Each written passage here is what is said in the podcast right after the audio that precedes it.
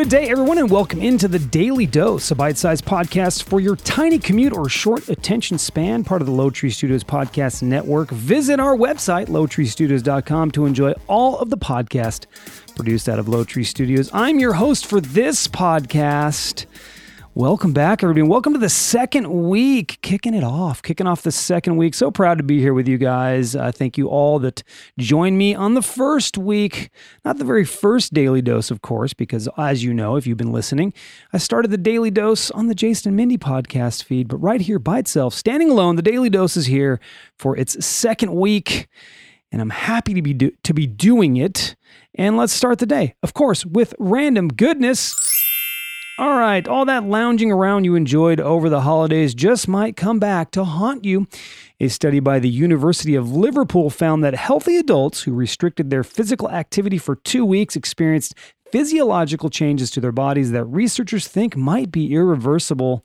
Uh, I'm going to get into some uh, stats here and, and, bear with me. Study participants who were instructed to reduce their physical activity to 1,500 steps per day for 14 days experienced an increase in fat levels in their muscles of 20 to 28% and a decrease in leg strength of 5 to 8%. Efficiency of the cardio and respiratory systems also dropped 5 to 10%. Based on their finding, researchers warned that even a short period of inactivity could reduce uh, could result in long-term and even permanent damage to the body.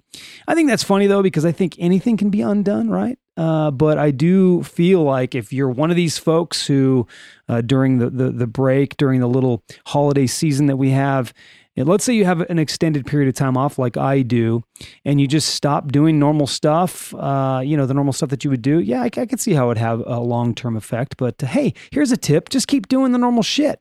All right, just keep doing the normal stuff that you normally do, and you should be just fine. I guess that's what this study is saying.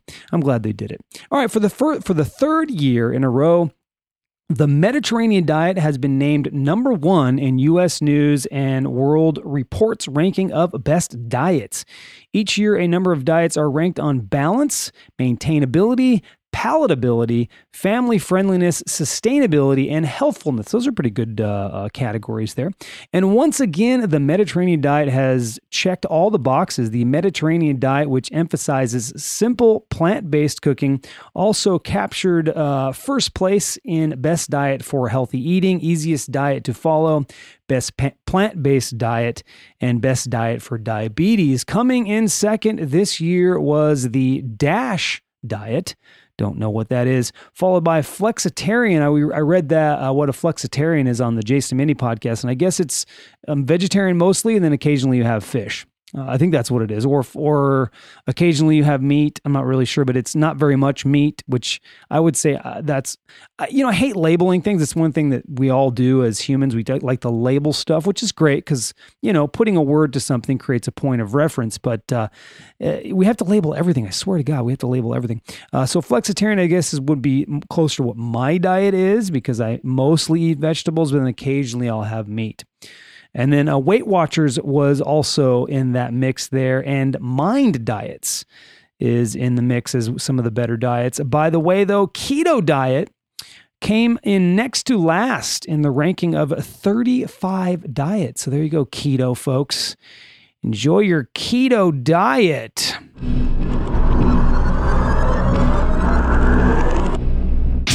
Right, entertainment news. Jennifer Lopez says that she's cons- that she considered stripping in the early days of her career. Uh, she stars as a stripper named Ramona in Hustlers, but she very nearly followed the, that career path in life because her early days as a dancer left her desperate for cash. Lopez says that she had friends who were dancers who could tell her about making thousands of dollars at clubs and who would tell her, sorry, about making thousands of dollars in clubs in New Jersey. JLo says that that sounded awfully good when I was broke and eating pizza every day. Boy, pizza sounds good, doesn't it? Uh, but she never did it. And good for her because, well, I don't know. If she became a stripper, would it affect her career? I don't think so. I think she would have been just fine. And next in entertainment news, Brad Pitt wanted to be a rock star, but he admits he can't sing and jokes that he had to change his career path to compensate. Uh, when asked why, when asked by W Magazine if he has a karaoke song. Pitt said, No, I sing very badly. Uh, animals flee. I can start stampedes. As a kid, I had the rock star fantasy, but I couldn't sing or play any instruments, so I had to go to the next best thing. On a more serious note, he re- revealed that he plans to make fewer movies in the future and plans to step behind the camera to work with his production company Plan B, as well as on his hobbies, including sculpting and landscaping. Check out Brad Pitt landscaping there. Pretty sweet.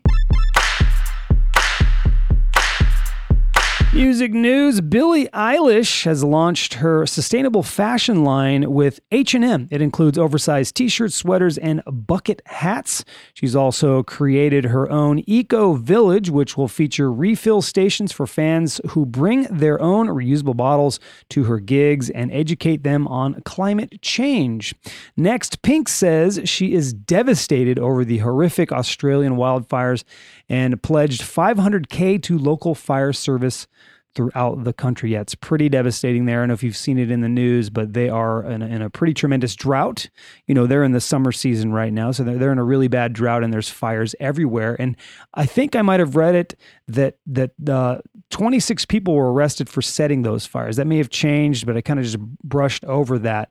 Uh, so someone was setting those fires, which is really, really sad. And of course, I live in California, and that happens to us too. And we've had some pretty bad fires over the years because of drought. And most of those fires were set by somebody. It's really sad that someone would want to do that. Uh, lastly, in music news, Miley Cyrus and Jamaican composer Michael May have settled uh, settled a 300 million lawsuit. Uh, now that doesn't mean that she got that that they settled with 300 million. That just means that's how big the lawsuit was. May claimed Cyrus's 2013 song "We Can't Stop" replicated a reggae song he wrote in 1988 called "We Run Things," which hit number one in Jamaica. All right, on this day in history, in the midst of a depression and a steep decline in his musical career, legendary country singer Johnny Cash arrives to play for inmates at California's Folsom Prison on January 13th, 1968. On this day, uh, the concert and the subsequent live album launched him back into the charts and redefined his career. Also, on this day in 1999, the National Basketball Association NBA superstar Michael, Michael Jordan of the Chicago Bulls announces his retirement from professional basketball for the second time in front of a crowd uh, at Chicago's United Center. I believe, believe that was the last time, was it not? The last time that he retired. That was his final retirement. Uh, and finally, nearly 50 years after the famous gunfight at the OK Corral, Wyatt Earp dies quietly in Los Angeles at the age of 80 on this day in 1929.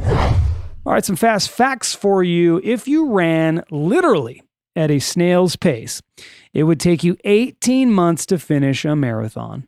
18 months, a year and a half. If you ran a marathon at a snail's pace, that's crazy. Snails are slow. That's really crazy. All right, fluctuating hormones make it harder for a woman to sing when she's pregnant. Oh, wow. No karaoke for you, pregnant ladies. Uh, but then again, I have seen uh, ladies perform, you know, uh, singers perform while they're pregnant. They did, they did just fine. All right, the next thing here the country with the most Olympic medals per capita is, ooh, oh, per capita, is Lech, Liechtenstein. I don't even know what that is. I don't even know where that is. There's so many countries. It's ridiculous. Liechtenstein is the country that has the most Olympic medals per capita, meaning I believe that means per population. Am I am I correct on that? Uh, I might not be. All right, next thing here: uh, incidences of deja vu decrease with age. Wow, that's pretty interesting. All right, let's find out what happened. What people are talking about around the water cooler uh, with this water cooler question. 40 for, 40% of us say we've yelled out for help after this happened. What is it? When we ran out of toilet paper, of course, sitting in the bathroom, taking a dookie, or for ladies, you're sitting down, you know, you're peeing, and you ran out of toilet paper. This happens to me all the time, Mindy. Jason, can you give me the toilet paper? Can you give me some toilet paper? Sure, I'll get you some toilet paper. All right, let's end the podcast and start your amazing day with a deep thought. It is this no matter how many mistakes you make or how slow you progress, you're still way ahead of everyone who isn't trying. That's amazing. And it's beautiful. I like that. That's a mantra to hang on your mirror.